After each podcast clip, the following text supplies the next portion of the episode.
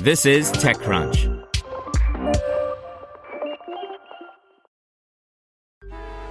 Traffic jams, tailgating, pileups. Ugh, the joys of driving. How could it get worse? The federal government wants to have a say in what you drive. That's right. The Biden administration's EPA is pushing mandates that would ban two out of every three vehicles on the road today. Don't let Washington become your backseat driver. Protect the freedom of driving your way. Visit EnergyCitizens.org. Paid for by the American Petroleum Institute. This is TechCrunch. Vodafone confirms merger talks with 3 UK in a no cash deal to scale up in 5G by Ingrid Lunden. Another major piece of mobile M&A appears to be in the works in the UK. Today, Vodafone confirmed that it was in merger discussions with 3 UK, a carrier owned by CK Hutchison, to accelerate their 5G rollout. A deal would not involve any cash consideration, Vodafone said. The envisaged transaction would involve both companies combining their UK businesses, with Vodafone owning 51% and our partner CK Hutchison owning 49% of the combined business, it wrote in its official statement to the market published earlier today.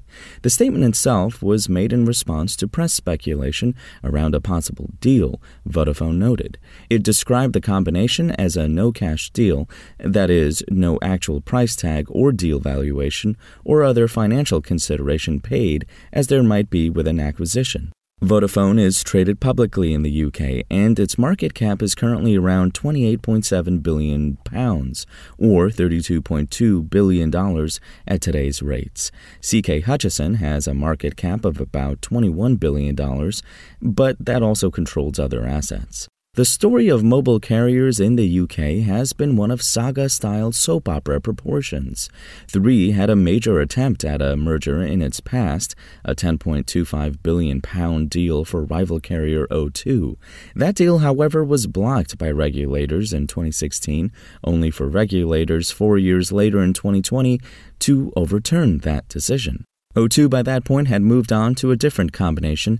It had merged with Virgin Media slash Virgin Mobile, which itself had been acquired and merged by Liberty Media with its older pay TV assets in a $39 billion deal. Meanwhile, EE, itself a merger of T-Mobile and France Telecoms acquired and then spun out again Orange, was snapped up by BT, which used to own O2, then spun it out, and then also had reported designs to buy it back in a $19 billion deal. Three also made smaller deals in the interim, such as the one linked in the text version of this article for $373 million for UK broadband to give more mobile spectrum. Vodafone was always an arm's length from all those scraps. Arguably, part of the reason why was that it was the market leader in Europe overall, and specifically the UK. Those different M&A moves, however, did have the effect of helping those other carriers get more scale, thus putting more pressure on the market leader. Now Vodafone needs 3's scale to compete, and 3 needs Vodafone or at least that is likely what they will argue if they do move into a formal process and the deal comes up for regulatory clearance. That overturned merger ruling in 3's past didn't lead to 3 getting together with O2, but in the end, it might still prove useful by laying the groundwork for approving any subsequent big mergers that 3 attempts, such as this one, now with Vodafone.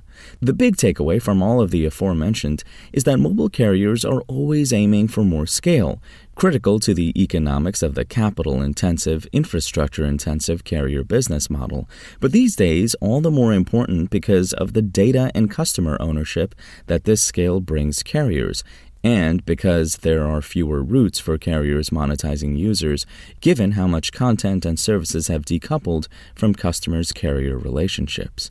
The issue of scale is also at the heart of this latest deal. Vodafone is playing its merger card very carefully here. It notes that the deal would be made to speed up 5G rollout through a larger single network, specifically that it would make such a rollout more financially viable, using a statement from the government itself about the two carriers to back back up its assertion. The UK government rightly sees 5G as transformational for the economy and society and critical to the UK becoming more competitive in an increasingly digital world, it notes. But as Ofcom has identified, some operators in the UK, Vodafone UK and 3UK, lack the necessary scale to earn their cost of capital. By combining our businesses, Vodafone UK and 3UK will gain the necessary scale to be able to accelerate the rollout of full 5G in the UK and expand expand broadband connectivity to rural communities and small businesses. This is just step one in the process, which may or may not ever end up in a deal. Vodafone said that it and 3 would be making more statements as and when talks progress, so watch this space. Spoken Layer Traffic jams, tailgating, pileups. Ugh, the joys of driving. How could it get worse? The federal government wants to have a say in what you drive. That's right. The Biden administration's EPA is pushing mandates that would ban two out of every three vehicles on the road today. Don't let Washington become your backseat driver. Protect the freedom of driving your way. Visit EnergyCitizens.org. Paid for by the American Petroleum Institute.